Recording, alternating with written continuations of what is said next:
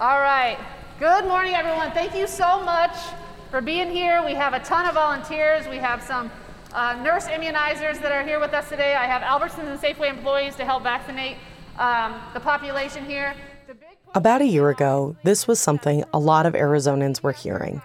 The COVID 19 vaccine was more readily available, and people were able to attend events held by volunteers in order to get their first dose. It is great to have their presence. Uh, we have school volunteers, school officials. Uh, thank you so much for hosting uh, this event so we can get uh, as many vaccines and as many arms as possible. Now, this event that you're hearing is actually from November 2021. Phoenix Union High School District was hosting a vaccination event because the Center for Disease Control okayed children 5 to 11 to get their vaccine. But a lot has happened between the first dose given in Arizona in December 2020 to this event in November 2021 to even now. Today, anyone over the age of five who wants a vaccine to protect them against coronavirus is eligible to get one. And it's never been easier. Welcome to Valley 101, a podcast by the Arizona Republic and azcentral.com, where we cover Metro Phoenix and beyond. I'm producer Amanda Luberto, and today I'll be walking you through the journey of vaccinating Arizonans against COVID 19. I was joined by reporters, doctors, and state health officials to track the vaccine from its first local dose to today. Let's start before vaccinations were even available. COVID 19 really started to impact Arizona and most of the United States in March 2020. This is when companies started sending employees home to work, professional sports leagues paused seasons, and people became more cautious about the time they were spending out of the house. In March 2020, things felt so unknown. The virus wasn't like anything we had seen before on a global scale. Scientists and governments were acting and reacting to every new thing learned and it felt like things were changing day by day. For a lot of people, this is when it felt like the world came to a halt. For Arizona Republic health reporter Stephanie Innes, this is when things ramped up.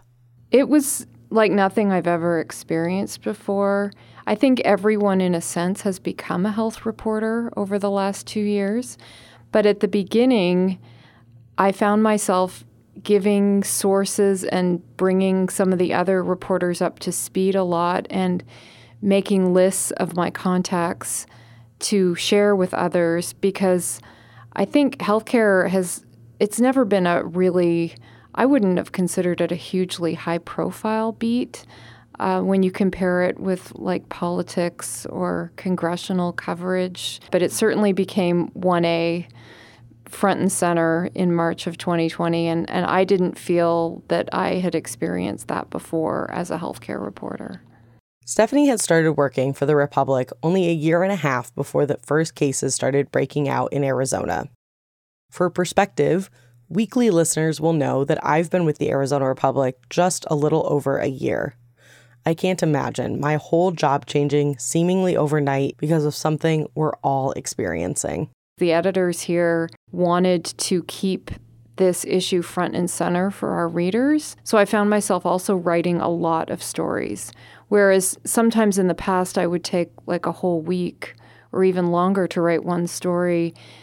This time, I was writing up the numbers every day and often another story a day. There were days where I was filing one or two stories every single day, and I wasn't accustomed to that cases rose and fell over the course of the first year of COVID 19, both here in Arizona and around the world.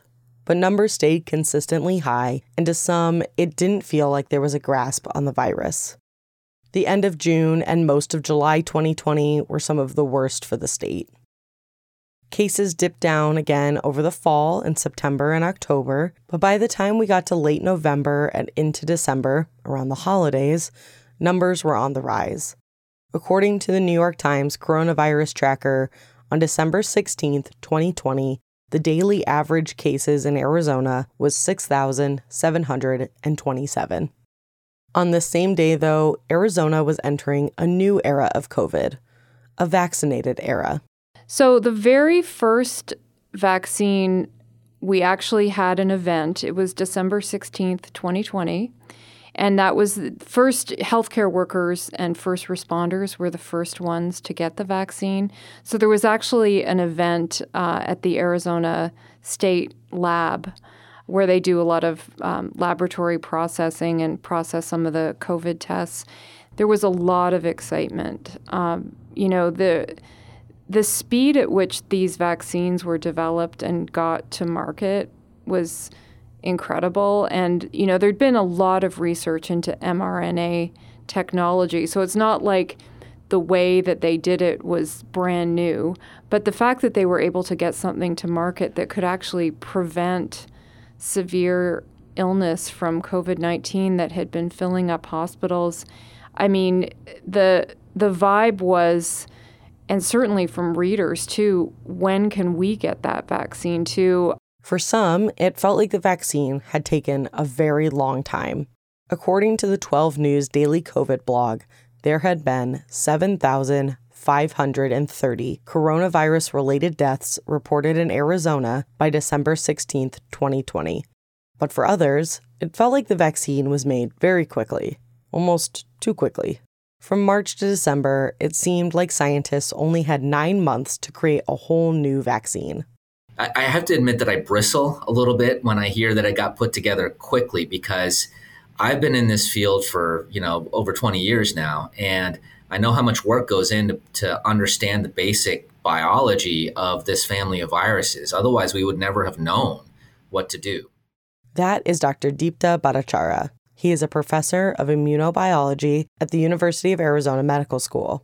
Well, that's like 40 years of work you know, when we've studied, um, you know, not only the first SARS-CoV, which is in the early 2000s, but you know, the common coronaviruses they cause, for the most part, they don't cause people to get too sick.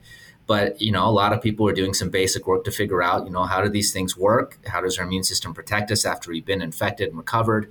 So it's not fast, I guess is what I would say. It took 40 years. Now, it's because of that 40 years of work that we were able to go from understanding the sequence, the genetic sequence of this virus, to then um, plugging in some existing vaccine platforms to getting something that was FDA approved uh, in December of 2020. Basically, because COVID 19 was a strain of a pre existing virus, scientists were able to modify a vaccine that already existed. This allowed them to get a head start on creating a medicine. But really, what is a vaccine? How are they made and how do they work?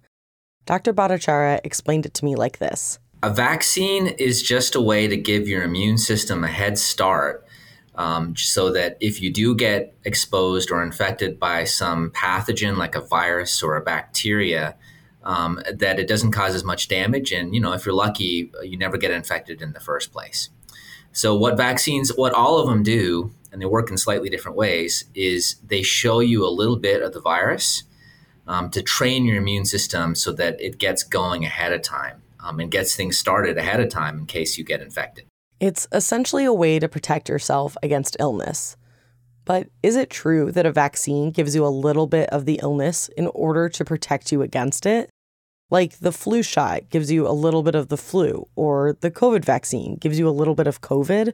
It does not give you COVID, um, but it is true that it uses and shows you just a little part of the virus. So the the coronavirus that causes COVID nineteen um, is what's called an RNA virus, um, and it it uses that RNA to make a couple of dozen different types of proteins once it infects your cells. And it needs all of those proteins to make more copies of itself so that it can then go around and infect other cells. The vaccines just uh, um, make one of those proteins. It's called the spike protein, and it's it's both the most important part, but also the Achilles heel of the virus.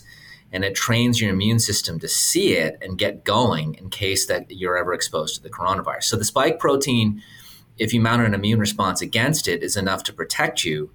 But if your cells make it, it's not enough to actually make the virus itself. The vaccine shows your immune system a little bit of the proteins so that your cells know what to look for but not enough to actually make the virus. Dr. Joshua LaBaer, the executive director at Arizona State University's Bioscience Institute, helped me understand it this way. Imagine if there's a criminal operating in a community and that criminal is causing all kinds of trouble. When the criminal starts working, at first the police don't know who it is and they don't know what the criminal looks like. And they have to do a lot of detective work to figure out who the criminal is before they can catch the criminal and stop them from doing any damage in the community. Now imagine if in some way you could tell the police in advance be on the lookout for this criminal. This is what the criminal looks like, and this is what the criminal does. If you did that, then the minute the criminal got into town, the police would already be looking for the criminal and they would save a lot of time catching the criminal. Well, that's what vaccines do. They tell the body, this is what the virus looks like. That's a pretty good way to think about it. By getting vaccinated, you're basically becoming a personal neighborhood watch, trying to keep your body safe. I asked Dr. LaBaer to continue this metaphor and explain why people can still test positive for COVID even after getting the vaccine. Essentially, how can the criminal still hide if we've told the police what it looks like? The mugshot that our body is looking for looks a particular way. Now imagine if the virus decided to grow a beard or wear funny glasses or change its hat. And so now some of the mutations of the virus make it look a little bit differently. Now, most of the time, our immune system can still see through the disguise, but occasionally uh, it gets by and it can infect us. I think it's important to make a distinction here, though. While the the newer strains of the virus that that sort of have changed their appearance um, can infect us, they do not seem to be able to make us terribly sick, or for the most part, they don't seem to do that. So even though um, the original vaccine may not be sufficient at preventing infection, it does seem to be still quite good at preventing hospitalization, uh, entrance into the ICU, and even death. So, the first vaccine in Arizona was given out in December 2020. When it was first released, only healthcare officials and first responders were eligible. It was prioritized this way because vaccines were in limited supply. But this was across the board, Stephanie Innes says. That was not an Arizona issue at all. Uh, we actually, the state here fought to get more vaccines, but it was an issue in every single state. It was a, it was just a, a matter of we've got this vaccine and it has to be manufactured and out to the public in in a safe way. We need to do all the testing on it to make that make sure that these batches are safe and and are ready to go out to the public. So, you know, you have to speed up production and that's huge when you have a country of 300 million people. Despite Arizonans beginning their vaccination process in December, January 2021 was the deadliest month for the state for COVID cases. According to state data and Stephanie's reporting, 4,344 Arizonans died from coronavirus that month alone. This was the most deaths in one month Arizona would see throughout the entire pandemic. It's hard to say why exactly, but Stephanie and many others suggest it was related to the holidays. People were gathering and flying and not necessarily following the recommended social distancing rules around this time. Parallel to that happening, the Arizona Department of Health Services was also opening up more locations to get vaccinated and allowing more people to be eligible. The next group included teachers, law enforcement officers, and Arizonans over the age of 75, as well as first responders and healthcare workers. It simply came down to who had the greatest chance of being exposed or who would have a harder time fighting off the virus if they did. In the beginning, five community health partners teamed up with AZDHS as vaccination sites Dignity Health, Honor Health, Banner Health, Banner Del Webb, and Abrazo West. By January 11th, we stood up the first 24 7 vaccination site at State Farm Stadium with the Arizona Cardinals and about a dozen community partners coming together to stand up the first 24 7 mass vaccination site. Rachel Garcia works for the Arizona Department of Health Services. She was formerly the Deputy of Public Health Emergency Preparedness and now works as the Bureau Chief for the Emergency Medical Services and Trauma Systems at AZDHS. She has worked very closely over the last year with the vaccine rollout program in Arizona.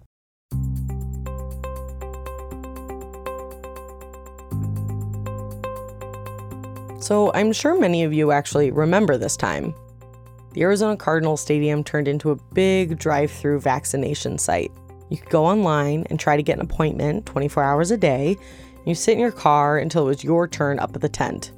It was sort of like the line to get into Dutch Bros coffee that is often spilling into the street, but on a much grander scale and for something much more useful than a cup of coffee. While this process was easy for some, it quickly turned into a scramble. The online portal was hard to understand, and the vaccine appointments would be snatched in seconds. I don't know if you can remember back to that period. I, it was it was mayhem basically is the best way to describe it because the signups were done online and a lot of people who were 75 and older didn't have to use computers for work when they were in the workforce. And and not only that the the state site was just overwhelmed and it was you'd get this sort of spinning wheel all the time. We actually had several reporters here at the republic assigned to helping readers who called. I know i made appointments for some of the readers who called and we had another reporter BrieAnna Frank who did for days made appointments for readers who were calling and having trouble uh, we certainly had our own problems trying to get through to the site, but we have uh, fast internet connections, sometimes faster than people at home and who in their own homes um, who didn't have such fast connections or who maybe weren't as savvy on the computer. And this was no fault of AZDHS. And you know the the first month of the rollout was basically there's not enough vaccine for the demand. So there were just people doing anything they could to get a vaccine. Soon after, the state opened another 24 7 drive through vaccine site at Phoenix Municipal Stadium, where ASU baseball plays. This was to help more people get vaccinated and to also allow easier access for the people in the East Valley. It was still hard for people outside of the Metro Phoenix area to get an appointment, though. Some residents in more rural areas drove hours into Phoenix, and it quickly caused an urban rural divide when it came to vaccine options. They were desperate in some cases and really um, just doing whatever they could to get the vaccine. So there was also a rural urban divide where you know we had these big sites operating in Phoenix, um, but it was also an access thing. You know, um, not everybody could get vaccine appointments in their own counties. So we had reporters going out to the sites here and also looked at the data, and there were people driving from Yuma, from Cochise County, several hours just to come to Phoenix to get vaccinated. Even some people in the valley, like me, had such a difficult time getting a vaccine appointment that they turned to the state's volunteering program. But even that quickly turned into a mess. The volunteer website was often crashing due to an influx of people. I do want to make it clear that a lot of these websites were doing the best that they could at the beginning. The demand simply outweighed the supply for appointments, for volunteer spots, for vaccines. In early March 2021, one year into what felt like an uncontrollable virus, the vaccine became available to anyone over the age of 55. It was around this time that counties could decide on which essential workers they allowed as well. By mid March, the state as a whole switched to a solely age based model. And by April, the supply had caught up to the demand, and Arizona was able to open the vaccine availability widely. April included ages 16 and older, May opened up to 15 to 12 year olds. We're going to take a short break. Hello, producer Kaely Monahan here. We're just taking a short break to let you know about our free mobile app. Whether it's stories like this one, politics, or breaking news, keep up to date with the AZ Central app, available in the App Store and Google Play.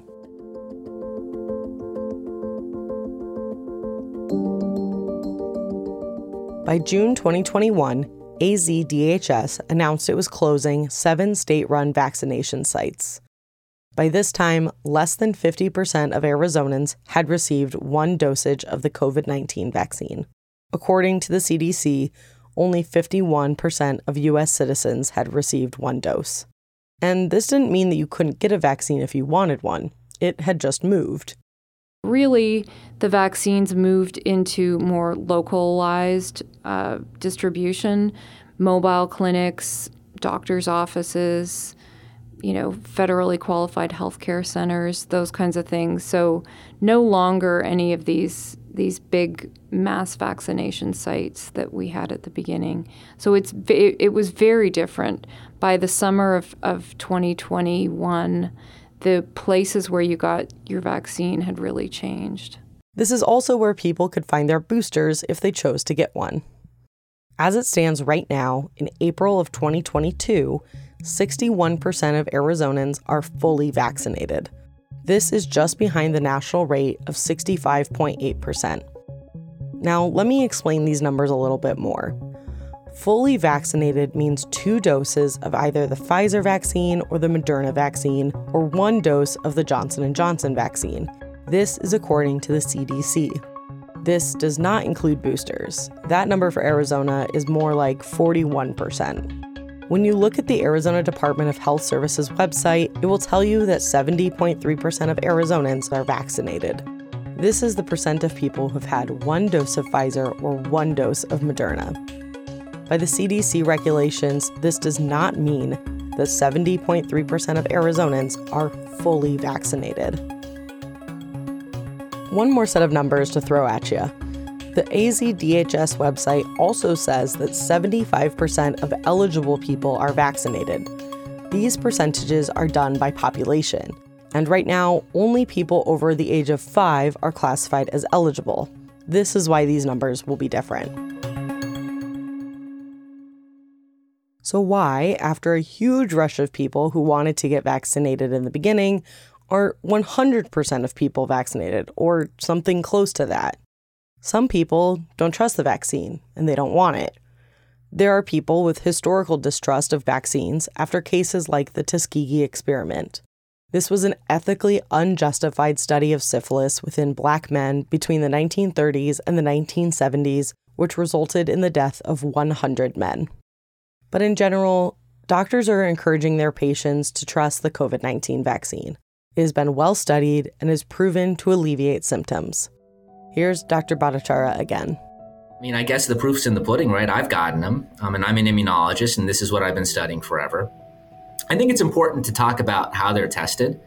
Um, and I think the most important part in terms of trustworthiness is how the phase three trials were done. So there's when the FDA approves something, there's three stages to the clinical trials. There's the phase one, and in that they just tested um, the vaccine out on a pretty small number of people, and they're just trying to figure out the dose.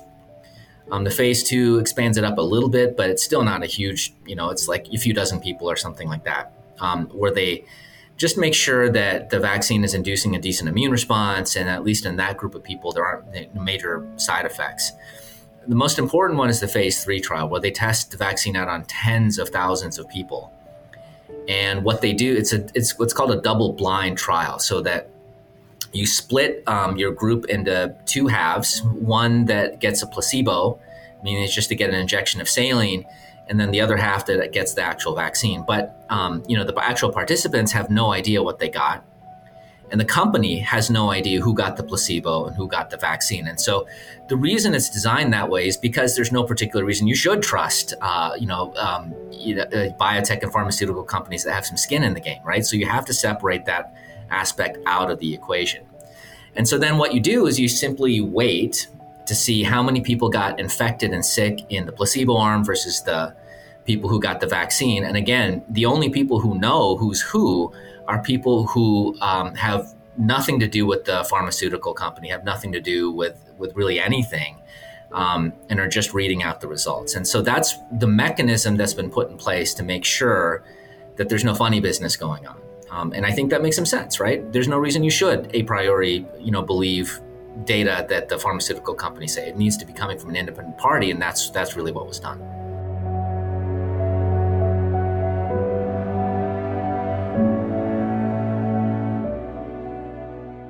So now we're back to the beginning of this episode.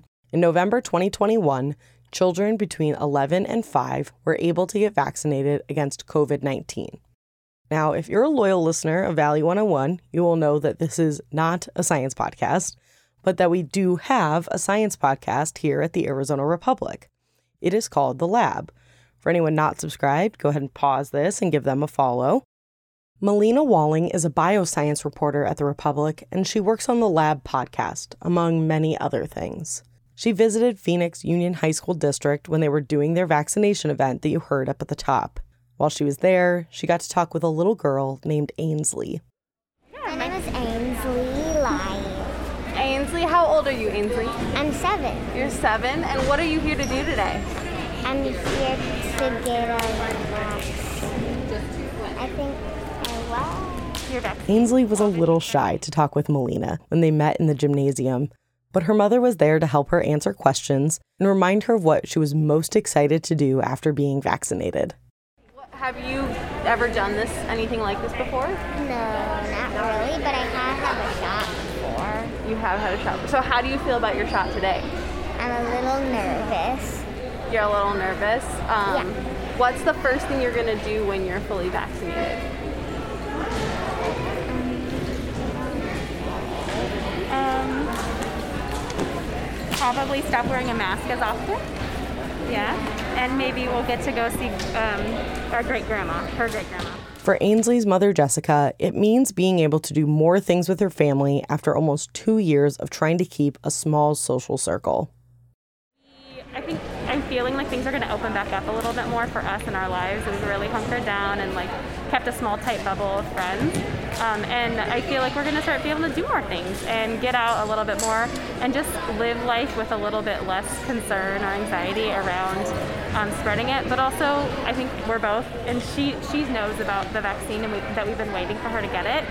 Um, but we have a big like responsibility to just get vaccinated when we could, um, just for our community, so that we can kind of move. Chad past- Gestson, the superintendent of the Phoenix Union High School District, spoke with the Arizona Republic about why the Carl Hayden High School gym was the place to be that day. 09, and it's been a challenge uh, to get vaccinations to large groups of people. So we've been opening up the Carl Hayden High School gymnasium actually for several months. Uh, started with educators, then community, then 12 through 18, and today we're here 5 through 11. And our goal is to try to get kids back in school, but keep kids back in school. Uh, and today, finally, we say that elementary schools are going to be much safer on Monday. It is not mandatory to vaccinate your children against COVID 19 in order to attend school in Arizona. But some parents felt relieved to have the opportunity. Some parents, like Alyssa Trujillo, that Melina spoke with, Um, I think the best thing overall is just, you know, if it works for you and your like your lifestyle. But we have a busy lifestyle. You know, our kids are at sports and activities, and like, I want them just to be, you know, safe doing that stuff. So I think this is the best thing to do, so we can kind of get that to that normalization because we were home for a long time. Kids are out of sports, and it just kind of got a little depressing. Currently in Arizona, you can get a vaccination against coronavirus almost anywhere CVS, Costco, Fry's, Walgreens, and many more places. Some are still asking for an appointment ahead of time, but from my experience, it was pretty easy to do. Thank you so much for listening to this week's episode of Valley 101. I wanted to give a special thank you to the Lab podcast. They're doing excellent bioscience reporting and storytelling on their platform, and they were kind enough to share their work with me. If you want to know more about that, follow the lab wherever you get your podcasts. You can also follow Melina Walling and Stephanie Innes's work at azcentral.com. If you have any questions about Metro Phoenix, please submit them to our podcast by visiting valley101.azcentral.com.